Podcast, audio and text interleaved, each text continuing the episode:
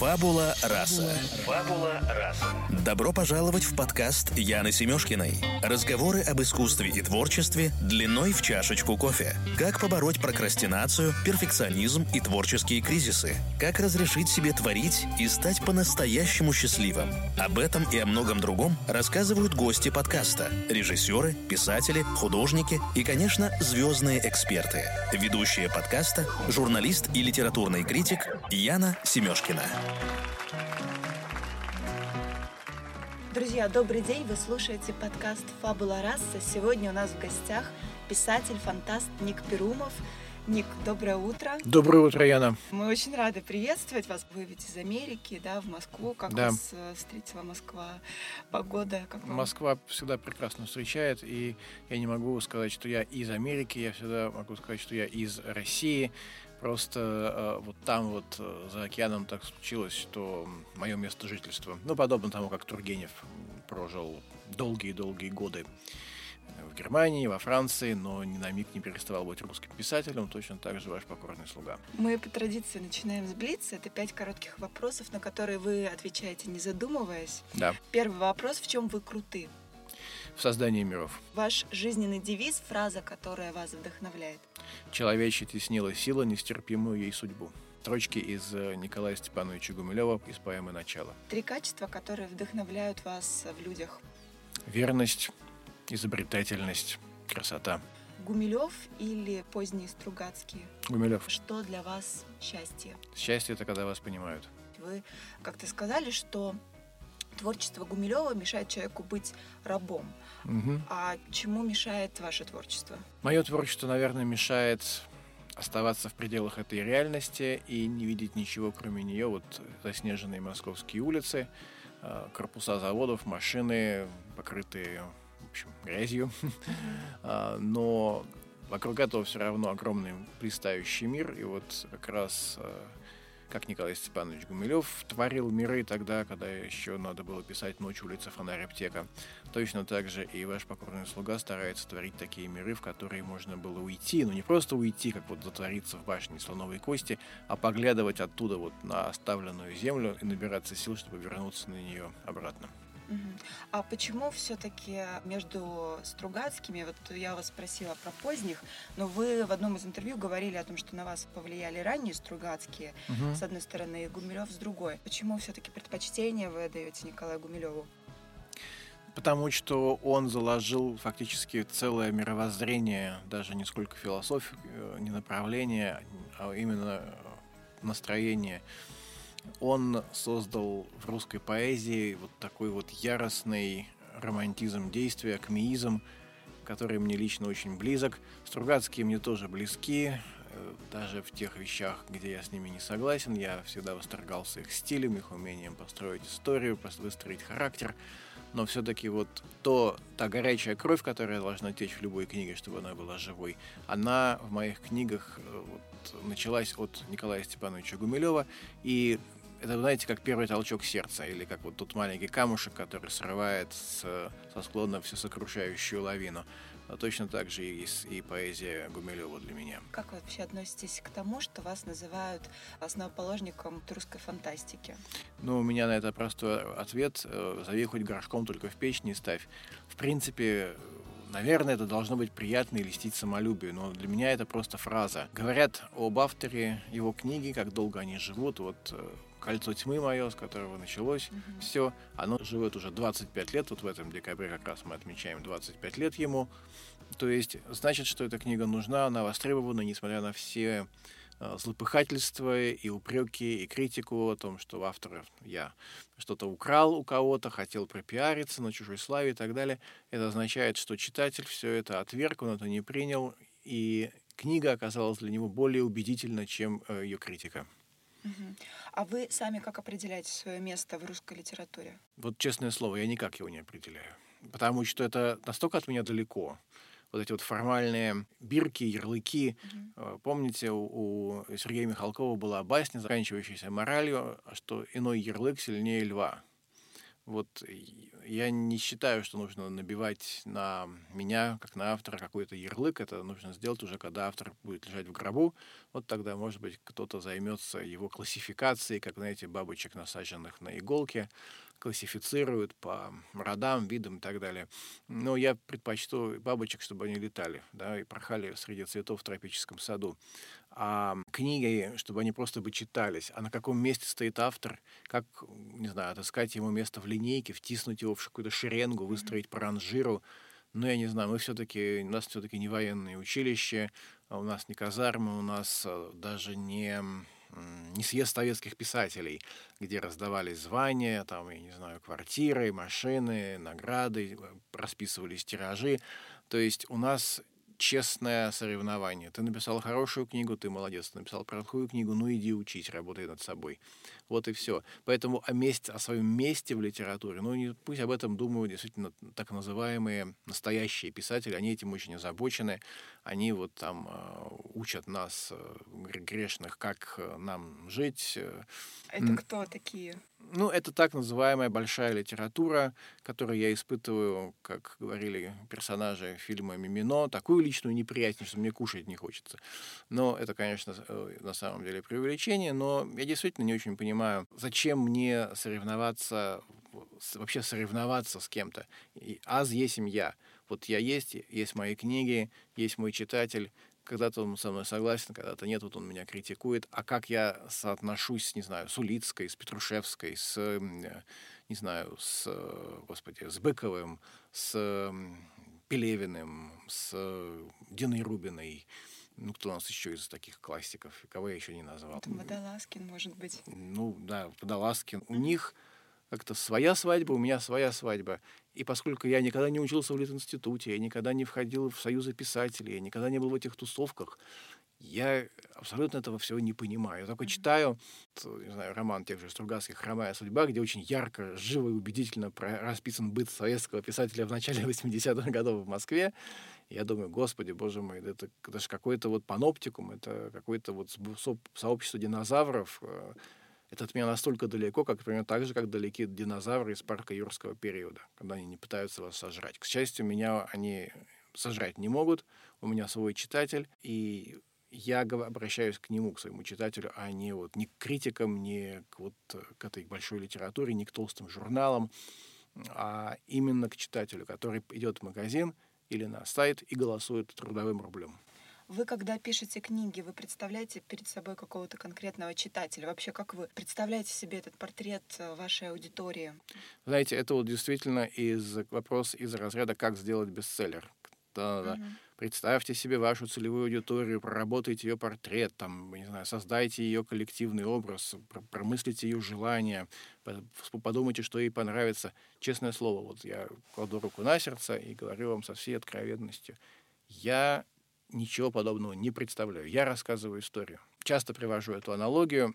Мы с вами идем по лесной дороге, по тракту, да, тащим э, оружие, доспехи на себе, на поясе меч, за спиной топор, ведем в поводу вьючную лошадь, и встретились нам вечером на обочине путешественники, у них костер, вот мы присели к костру, и я рассказываю байку, бывальщину или не бывальщину, и нас слушают. Слушают или не слушают. Если слушают, хорошо, значит, котелок добавят каши со салом. Вот и все. Вот это вот та аналогия, которой я всегда придерживаюсь. Раска... Расскажите историю так, чтобы путники на лесной дороге заслушались, чтобы они сидели и вам внимали. Вот тогда вы молодец. А если вы начинаете составлять портреты и вычислять цифры, это уже, это уже что-то другое. Может быть, в этом тоже есть люди, достигшие мастерства. Может быть, наверняка есть люди, которые делали таким образом бестселлеры, там, зарабатывали себе славу и деньги. Я не знаю, как это делается, да и, в общем, и знать-то не хочу, потому что если я начну это делать, уйдет что-то для меня очень важное, что вот давало мне эти долгие десятилетия силы работать, силы писать и это уйдет. Я превращусь в какого-то вот скупого рыцаря над цифрами чахнущего. Хорошо, но вы все-таки обращаетесь к русскоязычному читателю? Или для вас нет э, каких-то... К русскоязычному, разумеется, к русскому читателю, если быть более точным, угу. к читателю, воспитанному в русской культуре.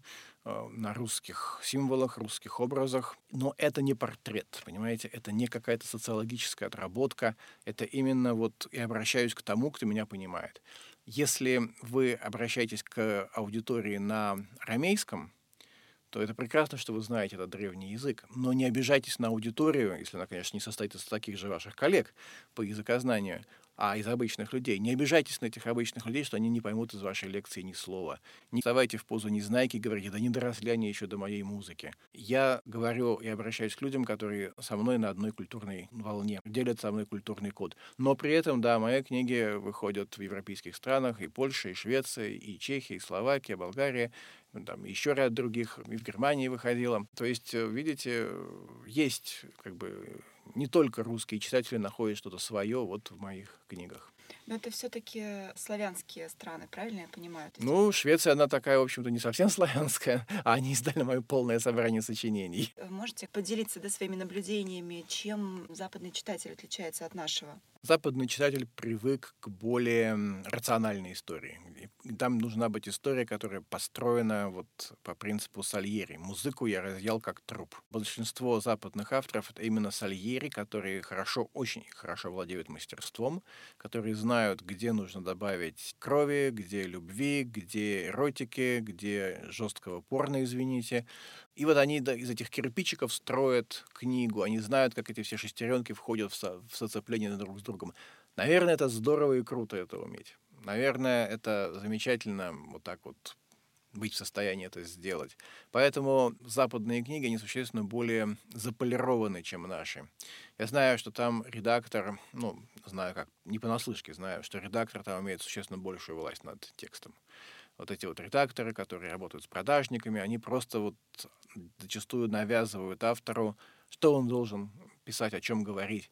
Ну, разумеется, если этот автор уже имеет некий успех и с ним работают, а когда приходит неизвестная рукопись, то, конечно, этого нет.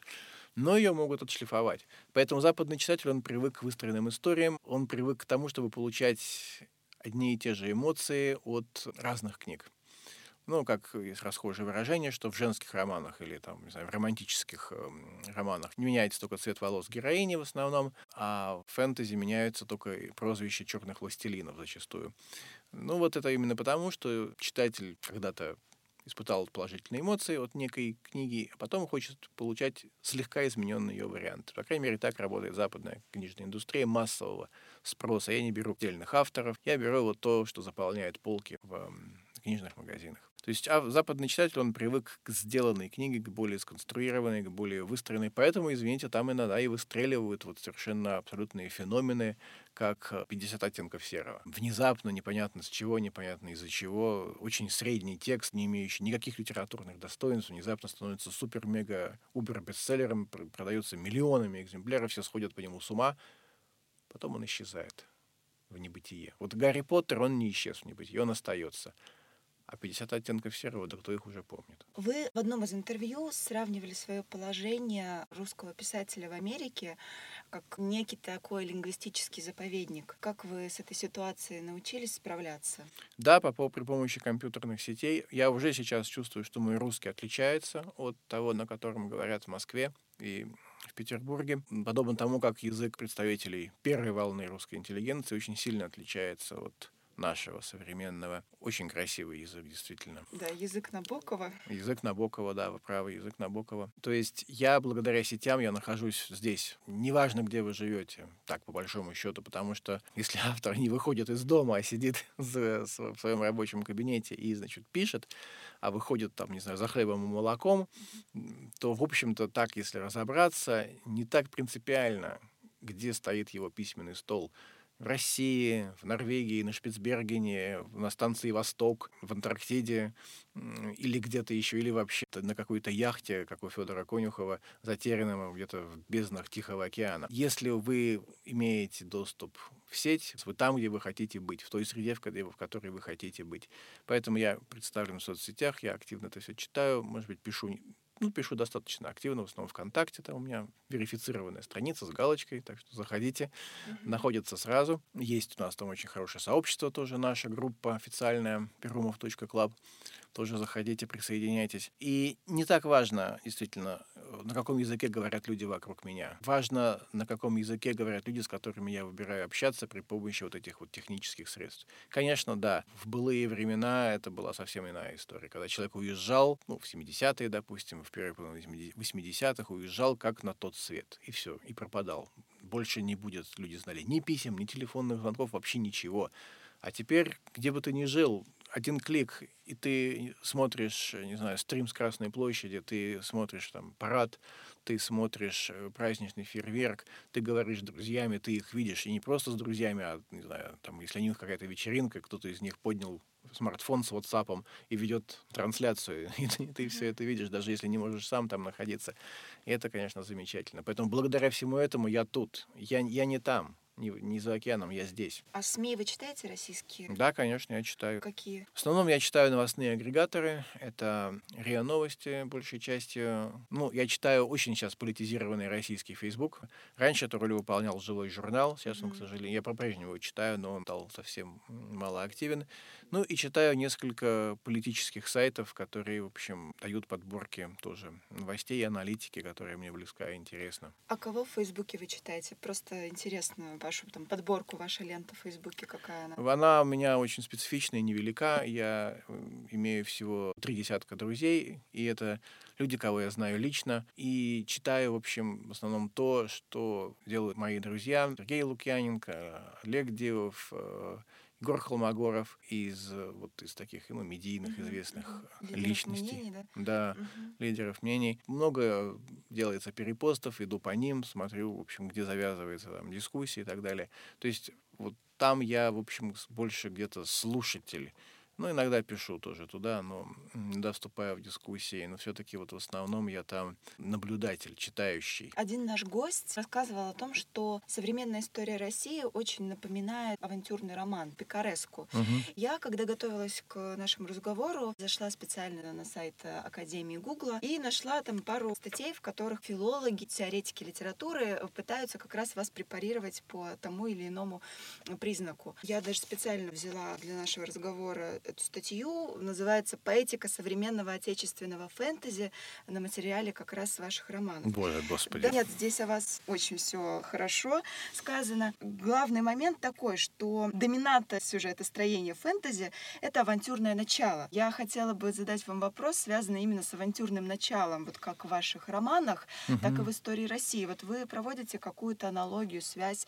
Кажется ли вам современная история России авантюрным романом? Ну, то, что у нас авантюр хватает, это, это воистину, да. Роман, можно написать, конечно, роман, э, и люди пишут, но вот сравнить все-таки достаточно трагическую историю страны, втянувшей в себя водоворот, втянувшей в себя миллионы, десятки миллионов жизней, я, наверное, не, не осмелюсь. Все-таки авантюрный роман — это нечто для меня лично это такие весел... более-менее веселые приключения. Ну, как «Три мушкетера». Это авантюрный роман или не авантюрный роман? Я вообще не силен в наклеивании ярлыков. Я говорю, я по образованию инженер-физик, по специализации молекулярный биолог, работал в клинической иммунологии. То есть эти литературоведческие игры от меня далеки так же, как Альфа Центавра она не, не самая далекая, как мы знаем, да, звезда как раз наоборот, но тем не менее. Да, авантюр их хватает, и авантюрный роман, если поднимать под этим калейдоскоп невероятных приключений, взлетов и падений из грязи в князи и обратно, то да, наверное, я соглашусь. Это от авантюрное начало, оно более чем присутствует э, когда делались и терялись состояния, когда вчерашние всесильные становились бессильными изгнанниками, если вспомнить Бориса Абрамовича Березовского, покойного, вспоминается цитата из «Бриллиантовой руки». Один мой знакомый, покойный, да, говорил, слишком много знал. Вот так и тут. То есть, да, я с вами соглашусь. Мы прошли через невероятную турбуленцию. Благодаря нее я, например, стал гораздо лучше понимать события революции 17 года, сейчас глядя назад, уже оглядываясь с вершины прожитых лет. Поэтому да, мы, я с вами согласен, это действительно очень похоже. Да, у вас особенный взгляд на русскую историю, поэтому мне бы еще в этом ключе хотелось с вами поговорить. Скажите, а вот э, как вы относитесь к э, так называемому эффекту колеи в русской истории? Угу. То есть это да, теория о том, что от одной исторической эпохи другой в России происходит реставрация одних и тех же институтов. Угу. Если, допустим, мы вспомним революцию 17 года, с чем боролась эта революция и к угу. чему в итоге она привела, то угу. мы увидим, что, собственно, те же самые институты и восстановились. И крепостничество, и царь, который наместник Бога в лице такого яркого Генерального вождя. секретаря. Да, да, да. Но, вы знаете, этот спор может нас завести очень далеко, потому что, конечно, с теорией Колеи я не согласен целиком и полностью. Это, в общем-то, выдумка поп историков через букву Х, да, такой вот калька с английского pop history. Это очень легко несколькими яркими броскими мазками показать, что как будто бы одно и то же. Ну да, можно сказать, что телега и автомобиль тоже одно и то же. Четыре колеса, и они круглые, они движутся, а, а остальное, ну что, ну одинаковое, да, вот можно сказать так. Точно так же и здесь. Очень легко впасть в соблазн и объявить всю нашу русскую историю повторением одних и тех же стигматов. Но так делать нельзя именно потому, что мы врываем тогда страну из контекста мировой цивилизации, из контекста европейской цивилизации. Мы делаем из нее какой-то обитаемый остров и говорим, что вот смотрите, в сферической стране в вакууме все одинаково. Да? Говорят, что одинаково все играет Ахиджакова, как писал Гафт в своей знаменитой эпиграмме на нее. Так вот, нет. Э, но для того, чтобы эту теорию аргументированно разбить, понимаете, я должен э, я не могу ответить двумя-тремя хлесткими фразами. Я должен пуститься в сложную систему доказательств с цифрами, фактами, выкладками. Я должен вам доказать, что крепостное право такой мем, да, сейчас, на самом деле было совершенно иным социально-экономическим явлением, чем нам внушали в школе. Что это была чрезвычайно пестрая, чрезвычайно сложная экономическая формация, а не то, что сидит барин, да, и, значит, хлещет своих несчастных крепостных кнутом, да, а несчастные крепостные девки грудью выкармливают барских э, щенков и всюду одна сплошная салтычиха, салтычиха, салтычиха, которые нас, значит, пичкали э, в школе, аккуратно умалчивая о том, что императрица Екатерина Великая э, оную салтычиху отдала под суд и упекла пожизненно в монастырь, значит, в полуподземную камеру на цепь. Покаянную яму на 33 года. Да. Я понимаю, да, что у вас есть э, какие-то контраргументы. Бесспорно. Можете, может быть, конкретно пару каких-то ярких примеров привести? Пожалуйста, яркий пример крепостное право барин обязан кормить своих крепостных в случае голода. Угу. Если недород, если что-то случилось, барин должен растворить свои закрома, заложить имение, что хочет сделать, но обязан кормить. Если вспомнить э, голод 30-х годов, который еще у Лескова описан в Юдале, это ведь картинка, которая не совсем подтверждает вот эти факты. Да, потому голодали, что, умирали. потому что ну, всегда случался mm-hmm. и царь голод в 1891 году. Mm-hmm. Это случалось. И э, возможности оказать помощь им упирались в логистическую ограниченность огромной, колоссальной страны, когда действительно от, от нашего уездного города до любого любой, хоть три года скачи, а до другой границы не доскачешь, как сказано у Гоголя. Так вот, когда я вам вот привел этот пример, это не столько как конкретно в каких-то конкретных мест, местностях, в каком-то конкретном году, то, что пронаблюдал Лесков, и то, что он стал как бы, ну, разоблачать и э, бить в колокол, и живописать, и стремиться вызвать э, сочувствие общества, я имею в виду принцип организации жизни. Тот, кто стоит над вот этими крестьянами, он от, отвечает за них. Mm-hmm. Он может быть плохим лично человеком, он может быть, да, там, как Салтычиха, каким-нибудь ужасным, но он на нем ответственность. Вы привели пример значит, крепостного права, очевидно, имея в виду колхозы, да, особенно 30-х годов. Там никакой ответственности нет. Нету такого человека, который вот отвечает за благополучие вот этих людей. Нету человека, указать на которого пальцем и сказать, вот он, он виноват, он ответственный. Но ведь условия жизни, mm. это ведь все очень похоже. И, возможно, колейность этих институтов, которые реставрируются, она во многом завязана на той же самой колейности мышления, потому что русский человек привык к тому, что он перекладывает ответственность сначала там, на царя-батюшку, который наместник Бога, и любая власть от Бога и так далее. Сейчас мы с вами, да. мы сейчас мы с вами вступим в очень э, бурную дискуссию, и вот замкнутое пространство тут... Э, Опасно. Да. А, на самом деле, понимаете, Яна, в чем проблема? Я еще раз повторюсь, очень легко написать красивым красным мазком по серому фону, вот задать это направление, колейность. но большое видится на расстоянии. И вот эта вот клея, да, это может быть как каналы на Марсе. Вот с огромного расстояния кажется, что это вот колея, в которой пробиты, не знаю, два бетонных желоба, и по ним, как э, в, в романе Замятина «Мы» текут вот эти вот безликие номера, а, обреченные пребывать в этом пленении когда мы возьмем мелкоскоп, как выражался да, э, Лисковский, э, герой левша, и поглядим вооруженным глазом, как выражался герой другого культового, уже советского фильма, то мы увидим совершенно иную картину. Мы не увидим этой колейности. Да, общие формы, схожие, как, как схожие социально-экономические формации. Это не, это не рок, понимаете? Это не то, что нам, нас кто-то спустил, связал, и нам из этой колеи не вырваться. Это конкретные решения конкретных людей в конкретной ситуации. И вот эта вот колейность, о которой вы говорите, это, в общем, та же, такая же иллюзия, как каналы на Марсе, которые, да, с, с, через несовершенную оптику Скиапарелли они казались, кратеры и так далее, они казались каналами. И он их всех чертил, да, и были карты. А, но потом, когда поняли, что это такое, что это, это все распалось. И точно так же вот с этим всем. Все гораздо сложнее, и поэтому вот каждый такой лозунг, для того, чтобы э, кинуть яркий лозунг, можно очень просто. Чтобы его аргументированно разбить, я должен написать целый трактат. У Бориса Миронова есть вот такой толстенный талмуд, вот толщиной в мою руку, наверное, в ладонь, называется «Благосостояние э, народонаселения и революции в России», где вот именно вот это вот тот, той тезис, о котором вы говорите, разбирается подробнейшим образом со всех сторон. Но мы с вами ушли в такие исторические дебри. Я, я, неужели я вижу перед собой выпускницу из ТФАКа МГУ? Нет, я выпускница филфака, но дело сейчас не в этом. Я просто хотела э, спросить у вас, все-таки вы верите в особый путь России? Да, я не то, что я верю, я его вижу, э, винаковость, да, это отдельная цивилизация. Нет, нет, нет, почему, почему? Понять можно и измерить можно. Э, это просто своя особая цивилизация, точно так же, как своя особая цивилизация индийская, своя особая цивилизация китайская, и у японцев своя особая цивилизация.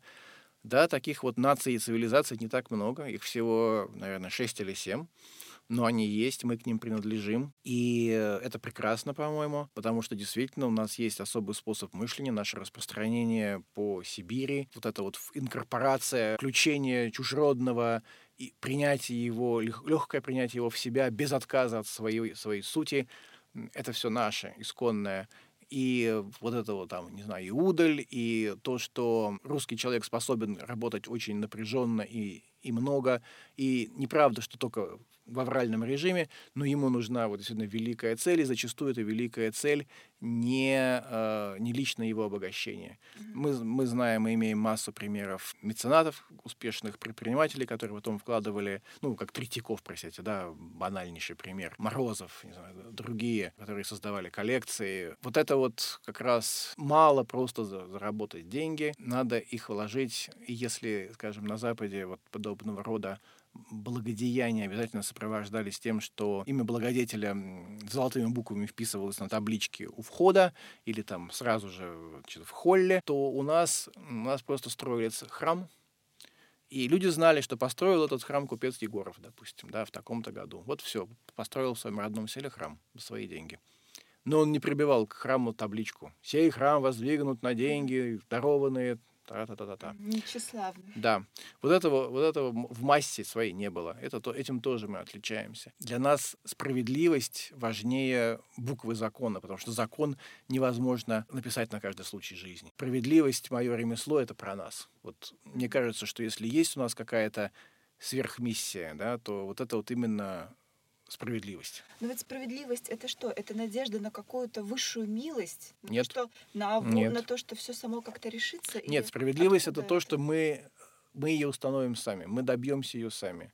Поэтому был и бунтажный век в нашей истории, и были войны крестьянские, и понизовая вольница была, и все прочее. Но это не надежда на высшую справедливость. Как раз наоборот, лозунг «добьемся мы освобождения своей собственной рукой» это у нас на Руси э, со времен Владимира Мономаха. Именно борьба за справедливость, отстаивание справедливости. Не все ли Бога в правде? Вот откуда? Я просто пытаюсь нащупать эти какие-то культурные, исторические предпосылки, mm. потому что откуда, откуда это? Э, от огромности пространства, от того, что всегда можно было уйти от э, неправедного правителя, от дурного боярина, от жестокого барина. И невозможно было вернуть всех беглых, невозможно было остановить людей, загнать их в какую-то резервацию. Так была заселена Сибирь, когда шли вольные люди, брали вольные земли, ставили их под руку русского государства. И, наверное, да, не в силе Бог, но в правде. Русский Бог, он всегда, прежде всего, он справедлив, и наши пословицы, поговорки как раз об этом и говорят, что главное это Бог не ерошка, видит немножко. Mm-hmm. Вот, вот оно именно так. То есть, да, не в силе Бог, но в правде. Я хотела бы спросить о том, как обстоят дела с э, вашим расписанием, потому что вы ведь работаете биологом в Америке, и при этом вы пишете еще и роман. Ну, а, биологом в Америке сейчас не работаю, работал раньше, сейчас нет. Так, а сейчас? Сейчас я профессиональный литератор, у меня трое сыновей, э, и, в общем, я должен уделять время своей семье, mm-hmm. что я и делаю.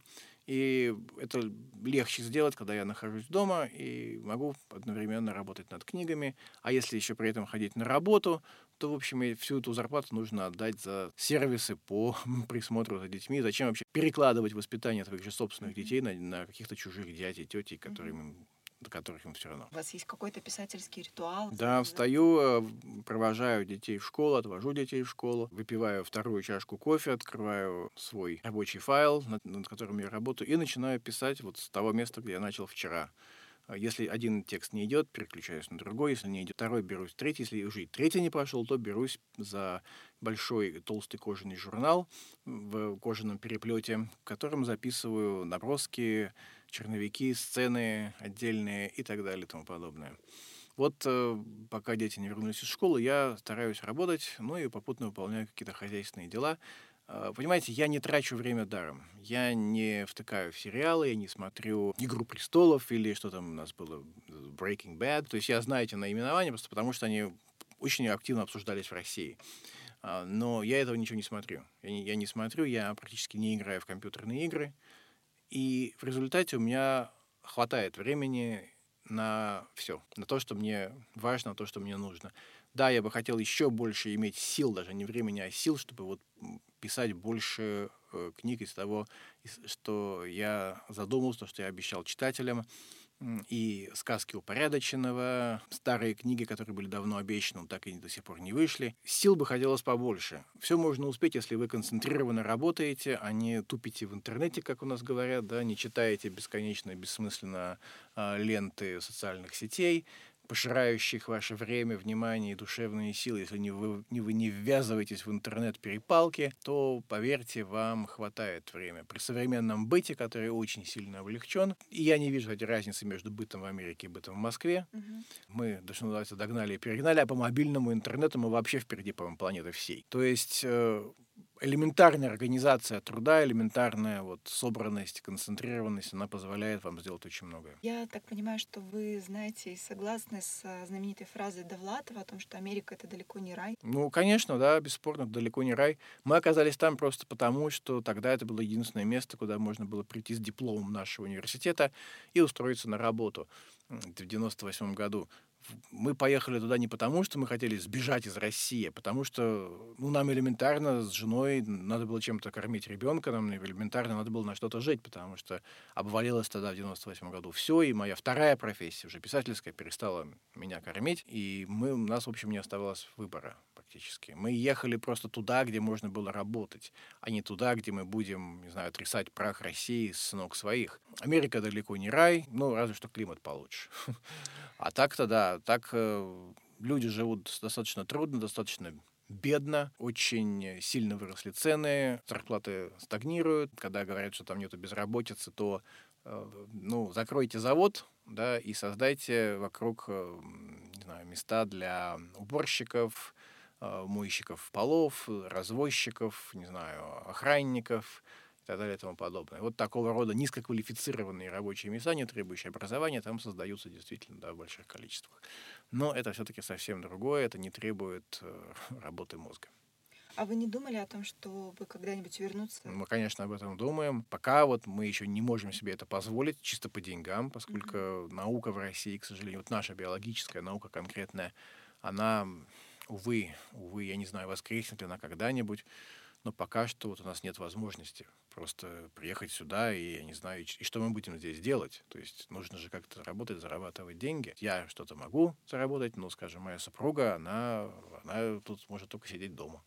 А, конечно, на это она не согласна. Вы не замечали, как читают американцы? Сейчас в российской культуре очень принято сетовать на то, что некогда самая читающая страна занимается только тем, что, в общем, да, листает э, ленту Фейсбука и так далее.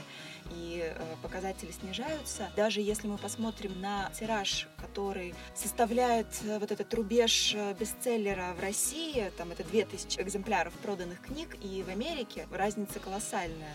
Ну да, конечно конечно, просто потому, что цены на, на книги в России и в Америке практически одинаковые. Это чуть меньше, там, не знаю, 10 долларов, примерно долларов 8, что тут, что там. А по зарплате, конечно, мы Америку все-таки не э, догоняем. Поэтому ничего удивительного в том, что людей элементарно нету денег, чтобы покупать э, эти очень дорогие книги. Тут, что называется, надо стремиться к повышению, к росту благосостояния. И второе, к доступности книг через электронные публикации, через, э, вот, ну, через улучшение полиграф-технологий, которые позволяют делать тоже книгу хорошо и качественно, но дешевле э, и через ограничение жадности конечных бенефициаров издательского бизнеса. То есть есть варианты, есть возможности. Читают американцы много, да, читают они много, плюс к тому у них э, успешно побеждено книжное пиратство. Оно существует, естественно, как везде в мире, но оно не настолько всеобщее, всеподавляющее, как у нас. То есть там все-таки, э, там интернет контролируется гораздо жестче. Кто говорит, что в России там, не знаю, не свобода и Северная Корея, и китайский фаервол, тот не пытался найти пиратских книг э, в Америке. Это весьма непростое занятие для массового, конечно же, читателя. Естественно, специалисты или просто очень сильно компьютерно грамотные люди или люди, которые задают целью найти такой, такой пиратский контент, они его найдут. А вот массовый читатель, он предпочитает пойти на Amazon и заплатить 8 э, долларов за электронную копию. Поэтому и продажи выше, и тиражи выше, и писательская карьера привлекает сильных, талантливых людей. Ник, спасибо вам большое за разговор. Я напоминаю, что в гостях у нас сегодня был Ник Перумов, российский писатель и фантаст, э, который приехал на встречу со своими читателями из Америки в Россию. Мы были очень рады.